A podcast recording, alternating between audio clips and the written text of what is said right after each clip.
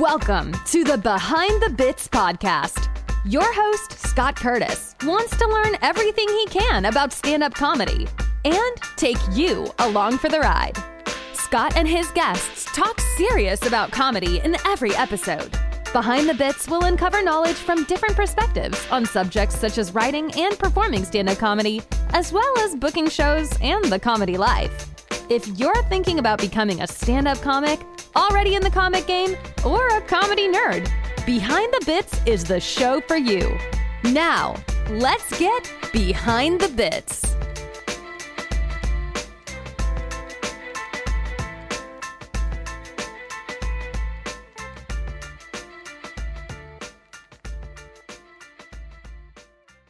Well, I've got Matt Ruby on today, and Matt is a comedian, writer, and filmmaker from New York City. You may have seen him on Comedy Central, MTV, NBC, and Fox. In his latest special, which is fantastic, Substance, is called Substance on YouTube. He performs four sets in four nights one high on the pot, one drunk, one sober, and one high on the shrooms. I discovered Matt though. I've been I've been to his newsletter, the Rubesletter, for I don't know three or four years now, where he writes about comedy, writing, and life. It's a great newsletter. Must read for anybody who wants to learn about comedy and how comedians think. I'm going to bring him out right now. It's Matt Ruby. Matt. Hey. Hey, thanks so much. Appreciate you having me. Yeah, thanks for being on the show. I want to get I kind of want to get into your newsletter first Sure. simply because that's how I discovered you and it's one of those, you know, some people put out newsletters and some people put out newsletters with a lot of thought to them and I think yours is the latter. It's almost like a, a I know you're sharing some things that are already out there but putting your own words to it it's actually inspired me quite a few times. How long have you been doing that?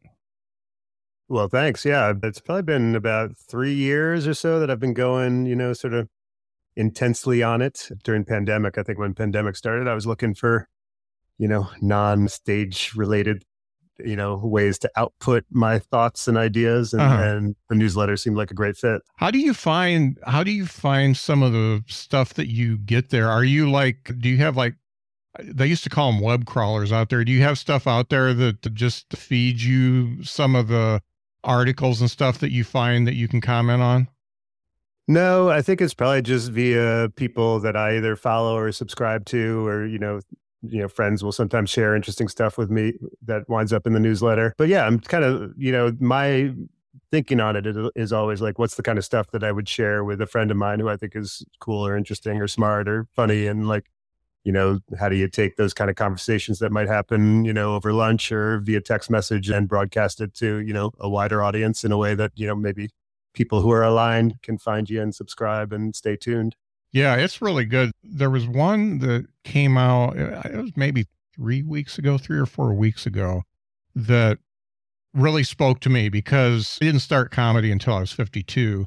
And I felt like by the way I look and by my age that I should be a clean comedian.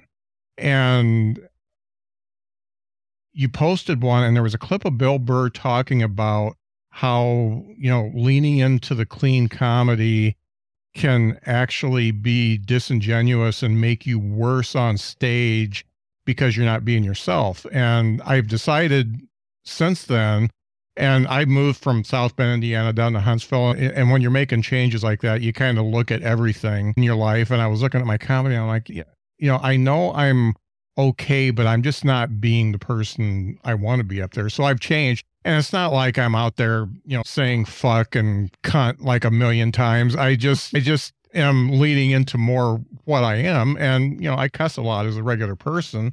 And I also have viewpoints that are a little above, a little different than a PG 13. You know, I, that one was one I actually, because I think there was video attached to it and I watched it a couple times. I'm like, yeah, okay, I'm doing the right thing here. Yeah, I mean, I think it's about being authentic. If you can unify who you are on stage and off stage as much as possible, I think the audience can kind of smell that authenticity. So if you're someone who doesn't curse at all and then you're on stage trying to like hump the stool and do all that kind of stuff, it'll seem misaligned, but like same the opposite way. If you curse all the time and then you come out and try to be squeaky clean, and you know, I think it's just kind of weird in general yeah. if you're like that. And it, yeah, it's you know, be who you really are as much as possible. I think uh, with stand up, anyways, is the ideal. I mean, obviously we exaggerate and you know, you're maybe a more cartoonish version of yourself, but yeah, it should still be based in whatever the real version of you is, I think. Yeah, for sure. So, in doing a newsletter like this, because I subscribe to quite a few of them, if if a comedian was to do this? You know, this is kind of a teaching show about comedy if a comedian was to do something like this and they put it out, you know, weekly, bi monthly, monthly, or whatever, what type, since you've been doing it for as long as you have, what type of results do you get from that as far as like an expanded fan base or fans that interact with you more? You know, what are the benefits you reap from a newsletter like that?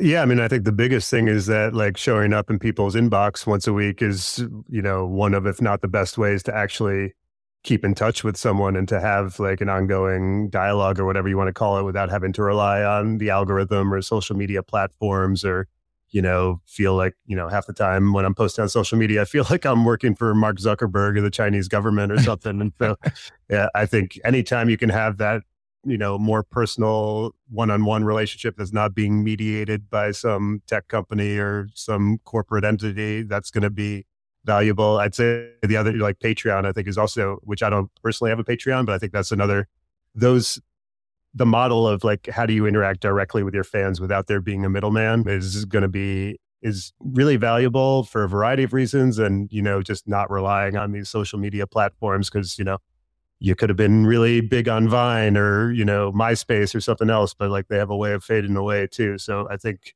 to me, that's the biggest thing. And also, it's, uh, I think it's more of an ongoing dialogue, you know, as opposed to social media where you're constantly showing up in front of random people. I feel like with the newsletter, it's, I'm having a conversation with the people who subscribe and they kind of know me and, or get to know me over time. And it's like, there's context built in and you know i'm just a fan of that as far as like as opposed to like being, you know, some brand new thing that no one knows who the hell you are. And then all of a sudden you're talking about like death or psychedelics or meditation or, yeah. you know, dating or whatever other weird stuff, you know, might come out of you. And they're like, I don't even know who you are. It's nice to have that, that built in context. It's almost like doing an hour of stand up versus doing 10 minutes. You can go different places with an audience because they get to know you. I'd say there's something similar with the whole newsletter approach of like people get to know you over time and you can kind of go on a ride with them. Yeah and you know this is ticky tack stuff but you use substack and a lot of the folks that i subscribe to use substack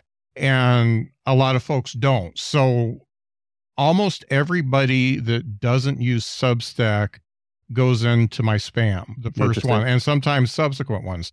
Substack always gets through and it's you know, the first time and you have to confirm your subscription and all that kind of stuff. But I always wondered how, and I'm in IT for my real life. So I've always wondered how, you know, places like Substack can, you know, maintain that pristine reputation so that they make it to the inbox instead of the spam box all the time yeah, I mean, I'm I don't know how the spam gods work specifically, but it, maybe because you accepted, you know, that originally some Substacks, and then like it just is like, oh, he's okay with Substack stuff moving forward. But also, they I do feel like in general, Substack is pretty on the ball about like navigating stuff like that, and like the back end is very easy to use, and you know they have this whole recommendation sort of system within the platform, and mm-hmm seems like they're pretty on the ball in general. Because also, you know, they make money when you make money. You know, the incentives are aligned for them to, right, you know, get you in front of as many people as possible. Yeah, for sure. Let's dig into the special now because I know that first of all, it was a lot of work to put that together because you're not just you're not just filming an hour, you're filming over an hour and several different shows. What was the idea behind it to get you started on doing this? What prompted you to do this with the four different Matts out there?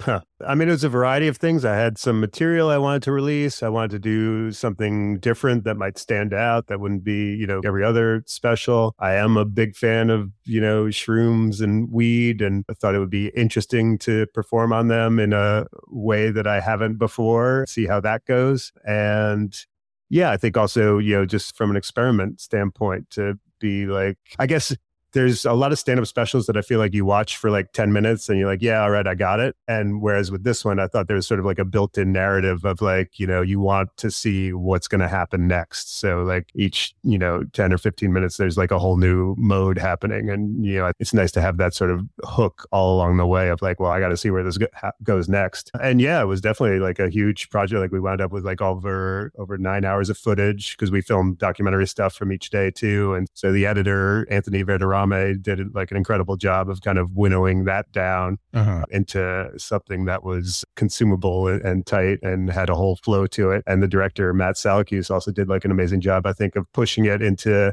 you know, it, it is a stand up special, but there's also some more philosophical stuff and some deeper thoughts. And I think he was one thing I appreciate is how he kind of kept pushing me to go in that direction a little bit and to make it maybe a little more depthful than just your typical stand up special. So it's got this sort of like jackass, like stunt dynamic to it. And it's got like a good stand up comedy dynamic to it. And then it's also got sort of like a deeper philosophical, more mindful sort of angle to it. So I like that it's combining all those things. Right. And that's kind of what you are. I mean, you're more of a philosophical type guy, and your humor reflects that. So it came out well in the uh, show. So, in looking back at it, I know it's hard to watch yourself, but in looking back, w- what segment was your favorite?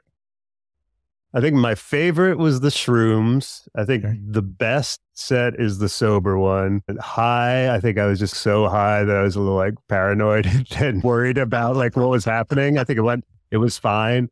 And then I think alcohol was far and away the worst and like painful and like the good thing I can say about the alcohol, which is in the special, even when I am super hammered, I say I don't think that went well, but I think it was good TV. So I think yeah. I knew at least what the ultimate goal of it all was, which was like trying to make a good film and creating like something that was captivating, which I think it was. I just don't know. I'm not uh, especially proud of what transpired on stage during that set, but I think it's good that at least one of them went off the rails and, you know, kind of gives you context for the other ones. So I love that there's learning moments. Every guest I've had on usually has a learning moment. And in that special, I think every open micer should watch the drunk section before they have six beers before they're set. Sure. Yeah. I mean, it, uh, well, the incredible thing is how in my head I thought I was doing well. yeah. Yeah. Th- that's which there were pockets of like, I got some laughs and there were pockets of stuff, but it's like, it's really amazing how the alcohol brain can like kind of trick you into thinking there's a reality going on that like once you're on the outside of it you're like oh god what was i thinking? Yeah yeah and like you the shrooms was my favorite set because i just felt like you were just opening yourself up for everybody in the crowd and connecting with people. So which is you know kind of what shrooms should do. But the high one, the, one on the pot, it, just reminds me of every time I've been just a little bit too high. And the, you know, not understanding the passage of time because it's going so much slower in your head than it's actually going. And then the little bit of the AD thing where you've got a thought and then you go into another thought. I think everything was, I don't want to say stereotypical, but it's anybody who's experienced it kind of understands where you're at at each section of the special. yeah. And I think the weed one kind of sets up the other ones to come because that one's first. And yeah, I think there's also uh, with each one of these things, I really wanted to go for it. I didn't want to just like have a hit of a joint or like two drinks. I was like, look, if you're going to do this, you actually have to go for it. And so for the weed one, because I definitely have performed high before, I don't think I've ever performed that high before. And yeah, I think there was a little bit. It was also, I think we were figuring out the project because it was the first one. But I think there was a little bit of in my head of like, okay, let's just stay on the rails here. Let's not, let's like, eh, I think I was so high that I was just, not that I was panicky, but I was just more like, okay, well, just, just do what you do and keep it on the rails and get through this. And so I think it was fun, but I, you know, in retrospect, I think like, oh, it, you know, it, there, you know, throughout all these sets, there's this constant balance of like, how much do I want to do prepared material? How much do I want to like stick to the script versus how much do I just want to be in the moment and like kind of go with the flow of wherever these various substances are taking me. And so I think that was like sort of an ongoing wrestling match. And so I think with the high one, I was very much stick to the script. With the alcohol one, I was very much like, oh, just do whatever. And then I mm-hmm. think from there, then I began calibrating of like, okay, well, I think maybe what I most want to do is weave between those two dynamics. And I sometimes I want to stick to the script, and sometimes I just want to be in flow and go where that takes me. And I think you see that in, in the back half and the shrooms and sober sets. There's a little more of that okay, there's good jokes here and it's funny. And then there's also moments where it's like, oh, this is, this seems a little more thoughtful or is definitely something that just happened in the room in the moment. And you get, you know, like an interesting sort of variety of modes of how you can do stand up. And also, I think part of it too is like that it is a club show in New York City in a small room in front of an audience that doesn't know they're being filmed for a special, doesn't know anything about it until the host brings me up on stage. And so I think all those elements kind of create sort of like this raw, sort of like unusual dynamic for a stand up special. Uh huh. Now, you established early on in the special that you, as a normal comedian who's been doing this for years, that you obsess over your material, you obsess over your sets, and you want perfection. And in getting out of that losing control a little bit by by doing the substances and stuff like that did you learn anything from it did you get takeaways where you don't obsess quite as much or you you feel a little bit more comfortable going up not knowing exactly what you're going to say yeah i mean i think i've always or not always at least for a while have known that like yeah, if you're too much of a control freak about stand up, it, it can be a little off putting. You know, it's just you also kind of want to be like a real human being up there and in the moment. But yeah, I think there's some aspect of, you know, I think it's good to obsess about your material and to like be ready to go with like an exact, you know, whatever you want to do, but then also be willing to just drop that if something in the moment leads towards something that's funny or different or unique, as opposed to just constantly being like, nope, I got to get back to my script. This is what I'm doing. Cause I think that can just kind of come off as robotic. Excuse me. Um, so I don't know if that answers your question. I think, yeah, I think for me, it's just sort of um, a big part of stand up is like event, like jokes and all and what you write are obviously key, but then also it's like just you as a human being. And are you vibing with the audience? Are they aligned with you? Are you having a good time? Does everyone feel like we're in this together? And how much that really matters too. So there's almost like this Maslow's hierarchy of confidence, which I think on the bottom levels, people need to be able to hear you. The stage should be well lit. They need to feel like you know what you're doing. They need to think, feel confident in the environment and that's at the bottom rung. And then you know then there's like actually like liking you as a performer and as a person and being aligned with you and vibing with you in that way. And then on top of that it's like having great jokes or hopefully great jokes that really you know have a good point and are funny too. And like i think you know the pinnacle of comedy is when you can you know accomplish all of that or, yeah. you know be in an environment where the audience gets to like climb the pyramid all the way to the top. and it's a rite of passage for comedians to be able to eh, make that transition to be from totally on book to being in the moment. And it's a learn it, it's a learned thing. You have to do a stage time in order to get there. It's not something you can take a class or watch a video or something like that. And it seems to come at different points for a lot of comedians, but the ones that can, it's not necessarily improv, but be in the moment. You know, if something happens in the audience, they can work with it. Or if a certain line of jokes is not going the way they should, you can comment on it and make a joke about that and stuff like that. And it just seems like you you have to put the time in to in order to get to that place and there's no substitute for actually performing to get better at being a performer.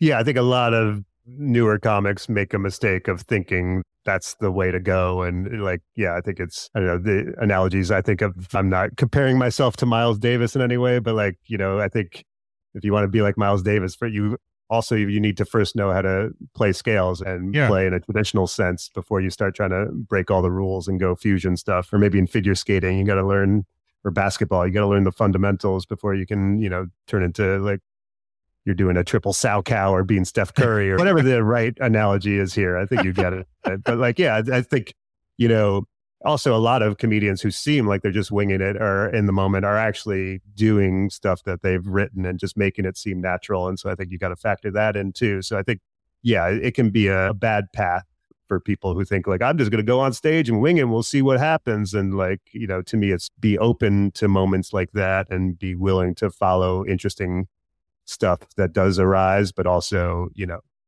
foundation of being a great stand-up. I think is having good material and jokes that you yeah. prepared and a point of view and stuff that you want to say and stuff that gets laughs that you know you're honing. And so I think you know the ideal is to kind of bring all that together. Yeah.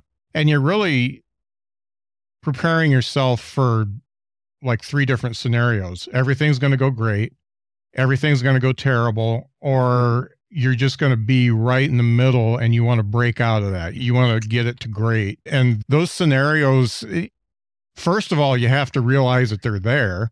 The you're not going to resonate with every audience out there, and you're not going to get that one person that starts the whole laugh train going or something like that.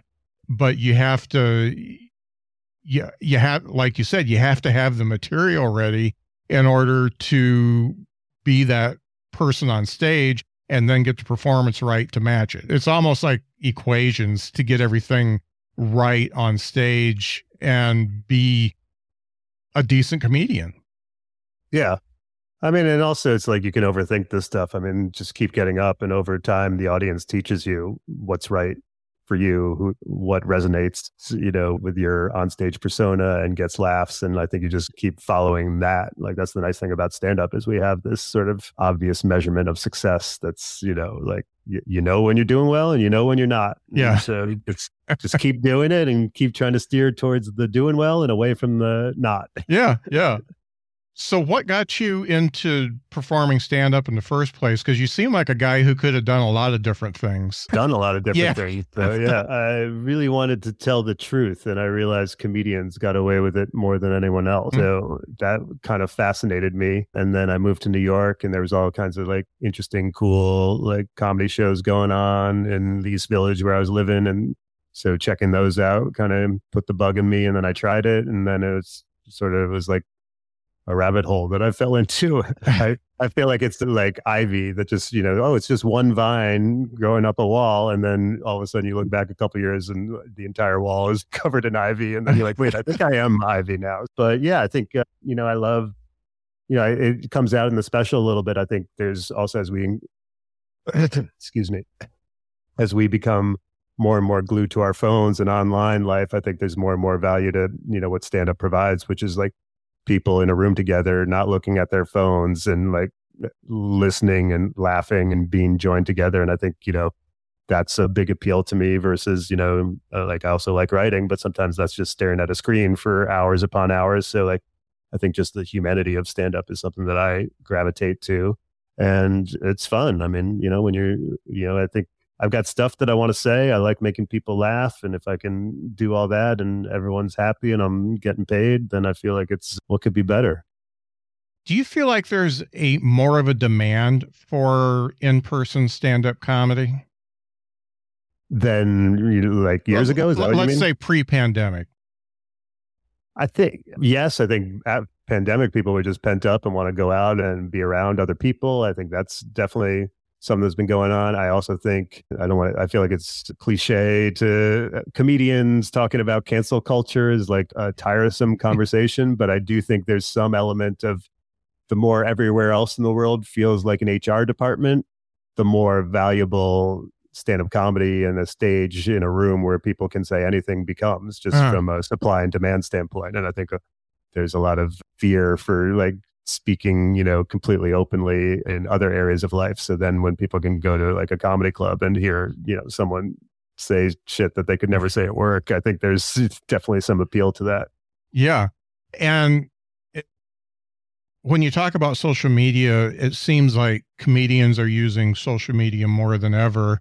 And yet, people who are on social media are trying to turn it off more you know, a I don't lot of think that- people, I don't think it's working though. yeah, I know a lot of people I talk to, and the there is absolutely no substitute. So if you watch a TikTok or a reel or whatever of you doing 30 seconds of hilarious stuff, there's no substitute without of that as opposed to being in the club and seeing the whole set. There's just there's no comparison between the two.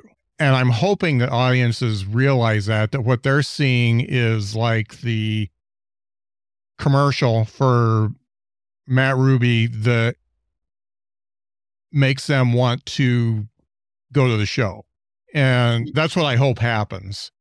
Yeah, I think you got to view it more as like a discovery tool for like people who would never find out about you being able to discover you or people who don't a lot of people don't go to comedy clubs or comedy shows or at least not regularly so like people who might not show up can have a window into what you do and then yeah i think you know i think it's andrew schulz i think heard i heard use this analogy which stuck with me which is basically like yeah like and I'm paraphrasing now, but like you, what you want is for everyone to come sit in your living room, but like what you've got to do is just keep putting up windows all over the place that lets them mm. climb in. So Yeah. every podcast you do, every social media clip you post, every like thing you put on YouTube is another way that some, it's another window that someone can like look in and see what you're doing and decide if they want to come in and get more. So I think I, I just try to view it that way. But yeah, certainly I'd much rather someone comes experiences, you know, a live set where I'm performing, you know, yeah, as opposed to just some 30 second clip online. But Yeah. um, sometimes you got to go where the eyeballs are. Yeah, yeah, no doubt. And it's just like music. I mean, you know, there's no comparison between listening to an album and seeing them live. You know, uh, you know, I you know, I love live shows and I only listen to the album so I can get ready for the live show, you know. So that's, you know, that's exactly the same. So you are so being in New York, there's what like 30 million comics in New York right now Feels like it. Yeah. Yeah. what so first of all do you feel like stand-up comedy is a meritocracy or do you feel like some people get legs up that that shouldn't get it and some people get left behind that are funny and should be seen more I mean, I think short run, sure. Like, I don't think it's always a meritocracy. I think, especially if you're talking about industry stuff, a lot of times it's they're thinking more like a casting agent than they are a stand up comedy critic thing. But I think over the long haul, like quality does win out. I think people notice if, you know, for a long period of time, you're doing sustained good work. It just not, you know, like there, there might not be a lot of shortcuts. And there definitely are really funny people who wind up not succeeding or, you know, for whatever reason. And I think also, I think the longer you do it, the more you realize how much it's not just being funny, it's also being professional, how much of it is like how hard you work. Nowadays, I think the equation has shifted to a lot of, you know, podcasting and, you know, posting clips to social media. And, you know, it's almost feels like that's half the job now is being like a, you know, a social media agency that's working for yourself or something, you know, I think, uh, so I think overall fairly a meritocracy, but also you can get lost. And I think hard work is hard work sustained over an extended period of time is probably the most important ingredient. I think Yeah. was Mike, Mike Birbiglia I heard say once, like you- you'll get everything that you deserve. It'll just happen seven years later than you think it should. That- That's very accurate. Yeah, I, I definitely like that quote. So, have you ever written for anybody else? Have you ever like ghost written for comedians or anything like that? No, I mean I've written uh, like video content and stuff where I've cast comedians who have acted out stuff, but I've never actually written stand-up material for anyone else other than like, you know, occasionally give people an idea for a tag or something like Mhm. that. Talk talking about that. So I've been um, participating in writers workshops, and it's been very eye opening because you get so into a joke that you got blinders on, and you can't see where it could go.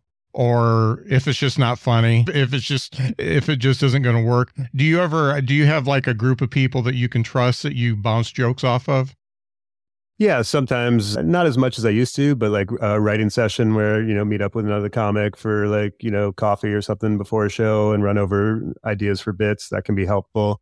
definitely have people who all send a text message, you know, is this something and throw out an idea. And, but yeah, like also you never like, all that stuff is like you never really know until you start doing it in front of crowds. So I feel like, you know, the, you've got an idea, the quicker you get it to the stage to see if it's really got legs, the better off you'll be. Cause like if you start falling in love with your masterpiece joke idea without ever telling it to people, you're frequently in for a rude awakening, which is the part that you thought was hilarious. They don't care about. And often like you know, oh, there's some throwaway line, and they're like, oh, that's the funny part, and you're like, really? I didn't even know, but like, you know, I think that's part of what's cool about stand up is like the audience is kind of teaching you all along. You know, you have a lot of theories, uh-huh. and then the audience is teaching you, yeah, that theory, you're onto something, and that theory, no, you really have no idea what you're talking about.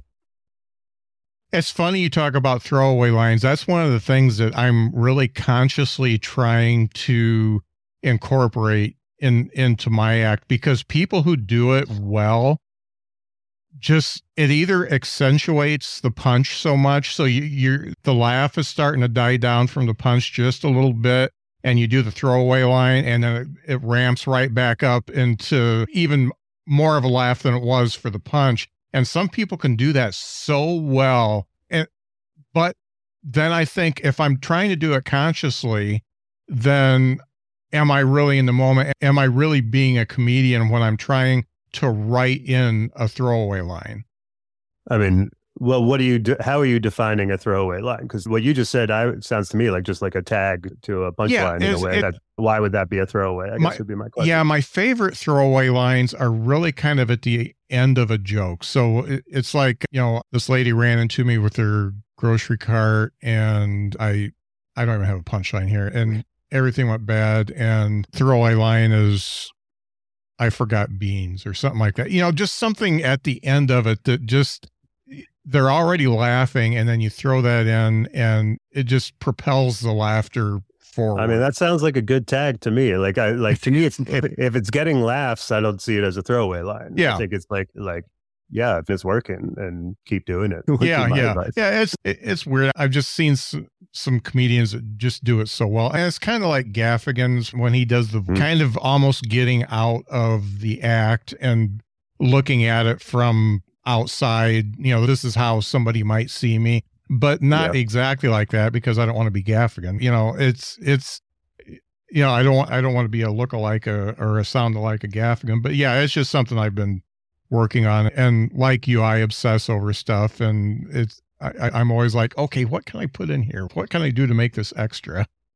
right. Well, I mean, like the Gaffigan voice, like is amazing, and obviously, I get why you wouldn't want to copy that specifically. But I think there's something underneath that you know all comedians can take from it, which is what he's doing is like acknowledging what some portion of the audience is thinking at that moment. Yeah. And anytime you can preemptively acknowledge or point out something that like they were already thinking and like identify it and label it, I think it's a uh, it builds affinity and it also builds confidence amongst the audience because like oh I was thinking exactly that and he knew it. Like it's almost like oh this guy knows what we're thinking too and is like a step ahead and I think yeah. that can buy you a lot of bandwidth with a crowd.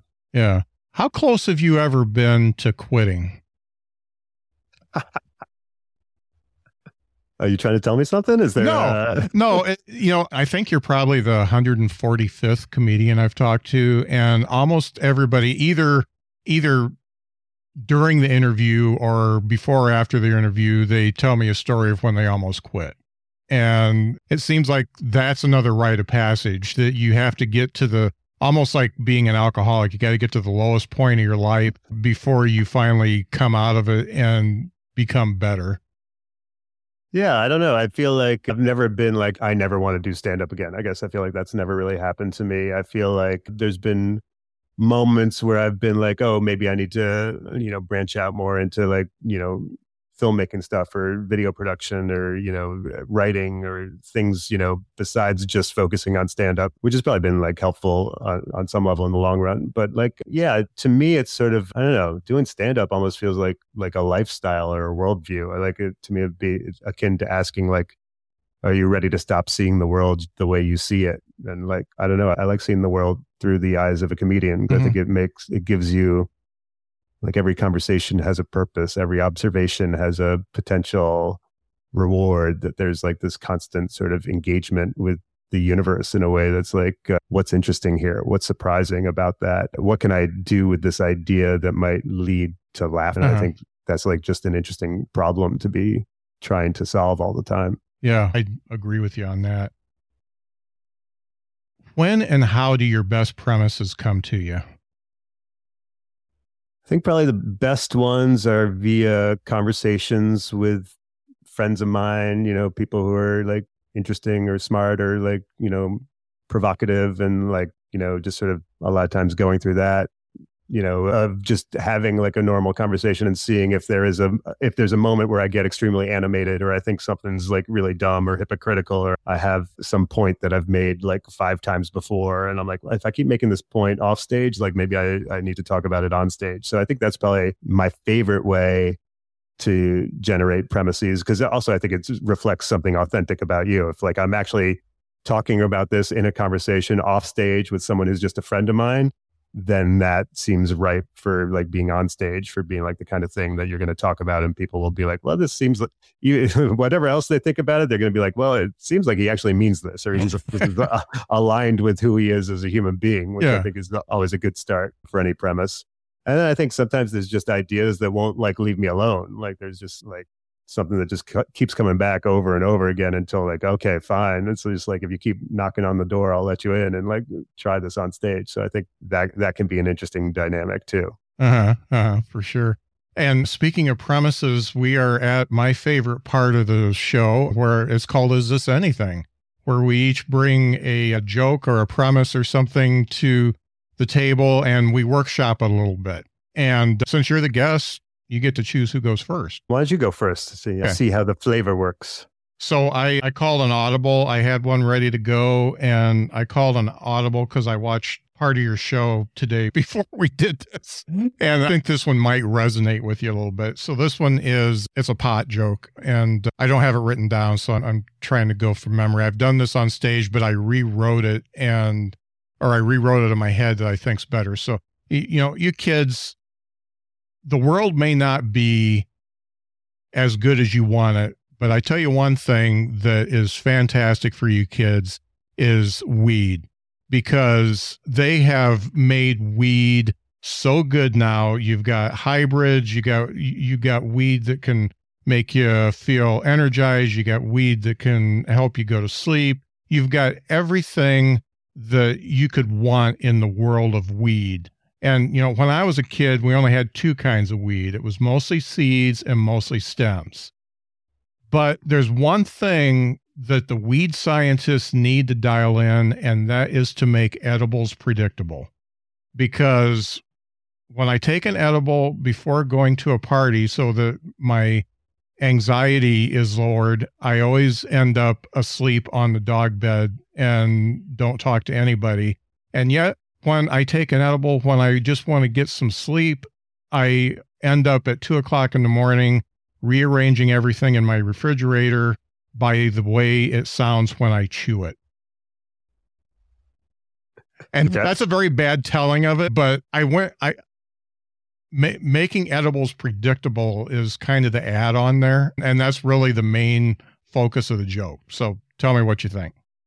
Cool. Yeah. I mean, I think overall it's a little bit wordy, so I definitely like try to trim it down as yeah. much as you can. I think I think just like the seeds and stems was to me the first thing that that sounds like a pop. So I would try to get to some pop as quickly as possible, being like, yeah, you kids, you have like 40 different kinds of weed now. It's amazing. When I was coming up, we only had two kinds, seeds and stems. Yeah. You know, right there, get something yeah. quick that's sort of setting it up. And then, yeah, I think definitely a relatable thing of edibles and people not being able to predict them. So I think you'll get some, uh, you know, reaction of understanding from a crowd on that.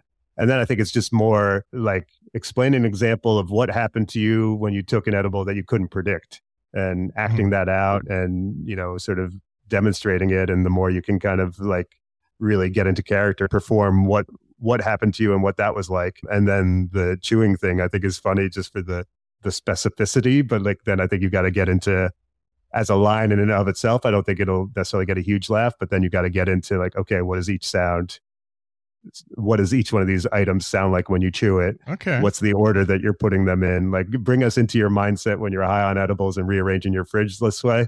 And let's get into that because it sounds pretty hilarious to like actually find out how you're trying to alphabetize things in your fridge or however you want to call that. Yeah, I was actually thinking about that, doing more of an act out and getting, you know, okay, you know, starting with the celery, of course, because that makes the loudest crunch. And, you know, the last thing is obviously the salad dressing because can't chew it. And, you know, you you know, stuff like that. Good. Yeah, good. yeah. Or two that's, you know, then you have to decide between, I don't know, rice and granola, or I don't know, any better example. But like, like when you really start getting into a debate in your own head when you're high, and then Yeah. you just wind up eating everything in the fridge to solve the problem. Like I just ate them both, and then I didn't have to worry about it. You know, Yeah. something like that. But yeah, and also I think you know, edibles are out of hand, and like people get messed up on edibles is like not a you know wildly like unique premise. So I feel like the more you get into something that's about you and that only you could say, the better the bit will be. Yeah. So that's why like like I got so high on these edibles and I didn't expect to. I feel like I've heard bits like that before. I decided to rearrange every item in my fridge according to how it crunches. Now that's something that only you would say on stage. So Yeah, like that yeah. to me is like there's value in that. Yeah, and I was thinking about actually, you know, finding something in there that's been in there for two years and then trying to figure out my whole life. How many other things do I have laying around that I don't need? You know, just, you know, go down a total total rabbit hole like you do, you know, when you're a little bit too far gone. Totally. I mean, I think if you're rearranging the fridge while stoned, it definitely has to end with you just eating stuff. Yeah. Seems like the logical conclusion. yeah, no doubt, no doubt. Okay, well, thank you. What you got for me? Well, this is kind of a good example of a premise that's just been like over time keeps coming back to me, and I'm still not sure exactly what to do with it. But I feel like basically like when I'm flying or buying flights, it says I'm at war with myself. Basically, every time I have to travel somewhere, it's like two months in advance, and I'm like, oh yeah, I'll take a 6 a.m. flight if it saves me twelve dollars. That's totally worth it. And then two months goes by and my alarm goes off. I'm like, I would pay fifteen hundred dollars to snooze right now. I can't believe two month ago me did this to today me. And hmm. That in and of itself is like gets like pop. There's something there, but like it needs more. And I think the more I'm not sure how or why, but is the that I'm in a war with myself. That two month ago me is in a battle with today me. Two two month ago is me is like whatever. I saved you money. You're broke. You kind of need that. And today me is like I also need sleep, and you need to stop like trying to be my mother about this shit. And like, well, maybe the problem is your mother. Like we have the same mother. What are we even arguing about? You know, it's kind of the more I can get into like explaining or articulating or acting out some sort of this battle between you know current me and future me, I think that's where the meat is. But I'm not sure exactly where to go with it. Uh huh. You've so I relate to that hundred percent because I've done it, and the six a.m. flights just suck. And you know, you could maybe go into okay, I saved twelve dollars, but I spent fifty seven dollars to upgrade my seat so I could stretch out and sleep a little bit. But then getting the whole inner battle between the two selves, I think you you've really got something there because you know there's cheapskate Matt that just wanted to save some money because he wanted to be able to pay for his Netflix or whatever, and then there's the older and wiser Matt that's like you know you could have done a nine o'clock flight, and yeah, I like it. It resonated with me immediately.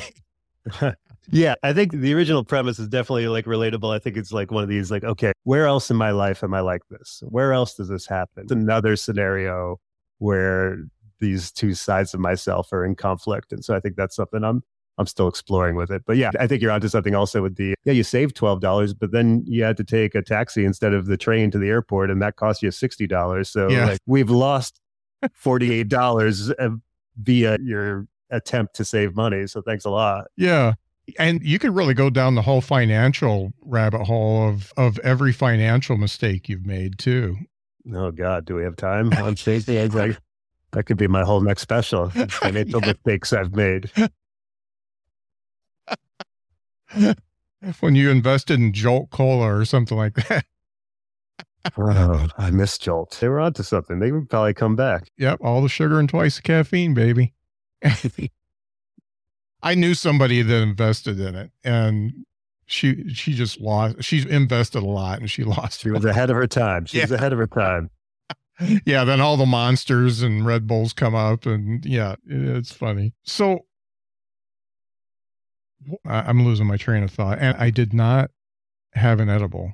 Yeah, it, it was just a long day. When you think about the comedians especially in your area, you get to see so many of them. When you see one that has spark, you know, you, you see the open mics and stuff like that, and you see that person that has, you know, that there's something there.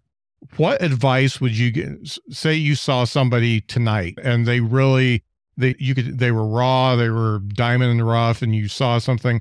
What advice would you give to that person in order to get them better quicker?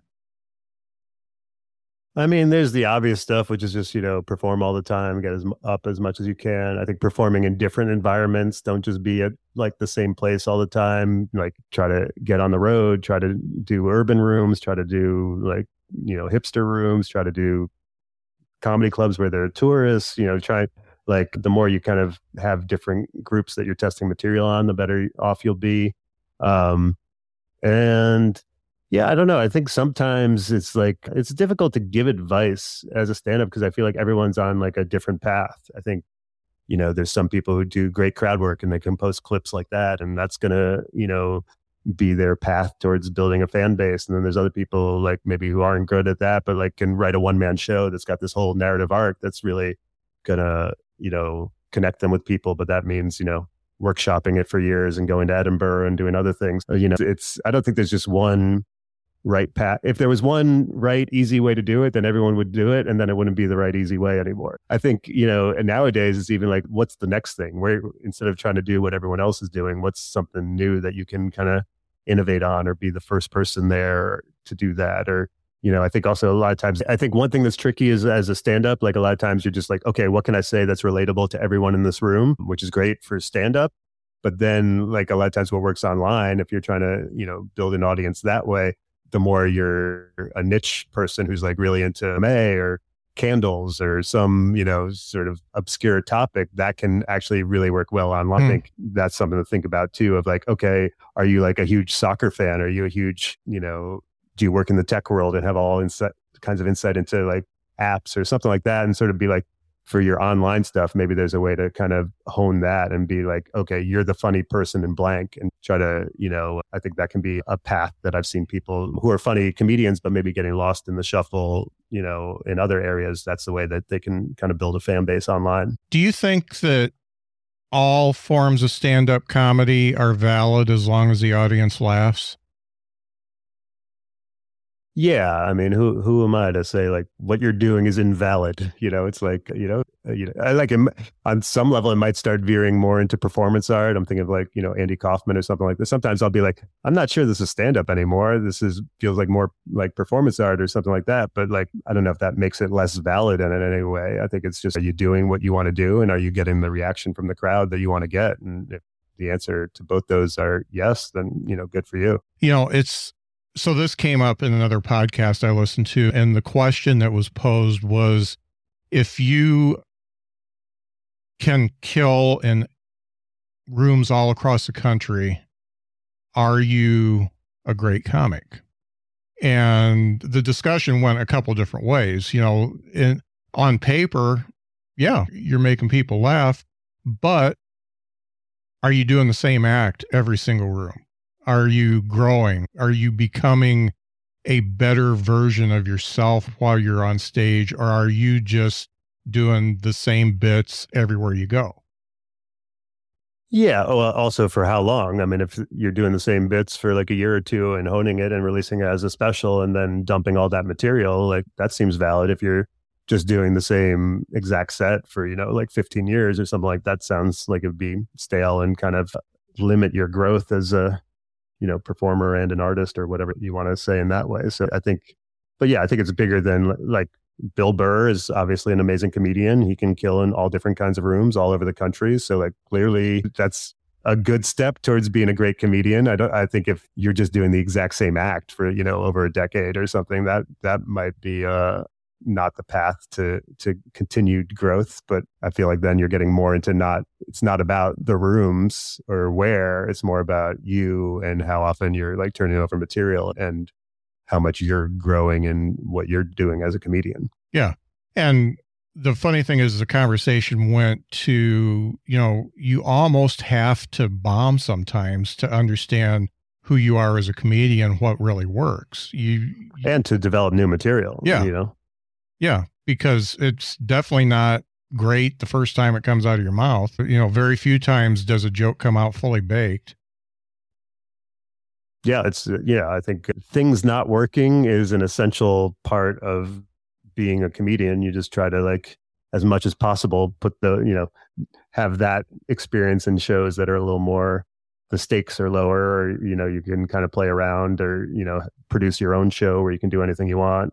And then, you know, when you are trying to impress people or performing at a club that's where everyone else is operating at a high level that you're able to bring your A game and really kill. Last question. Did you watch Maron's special on HBO?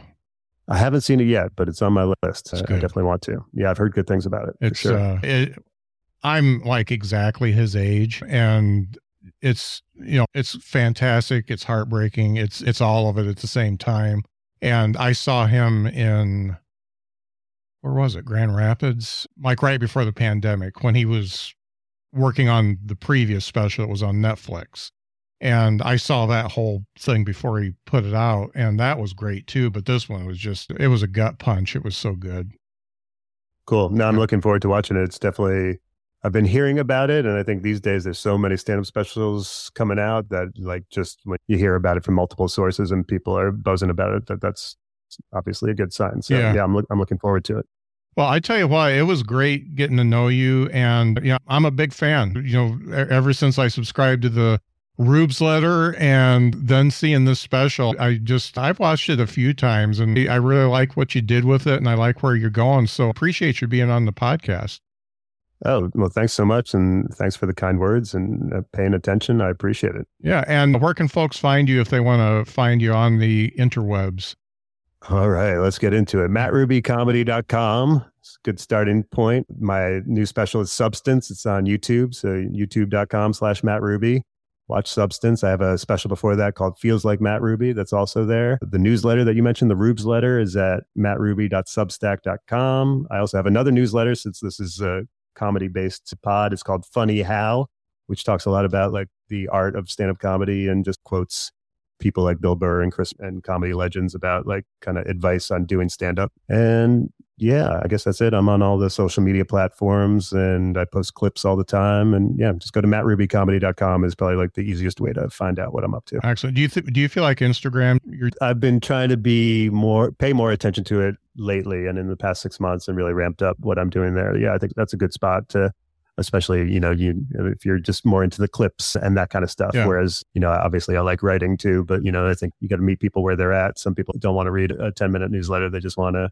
a 30 second funny clip so I try to cover my bases but yeah i mean uh Instagram is probably the platform that I enjoy consuming the most. So for whatever that's worth, you know, trying to be in the mix. I'm the same, and it's it's just funny that you and you know I've been purposely looking for stuff from you, but every time I open Instagram, it's you first, almost every time. Nice. Yeah. So it's working. Take that, Joe Rogan. Yeah, yeah. the algorithm's working. Well, thanks so That's much great. for doing this. It, it was really great getting to know you. Awesome. Thank you for having me. I really appreciate it.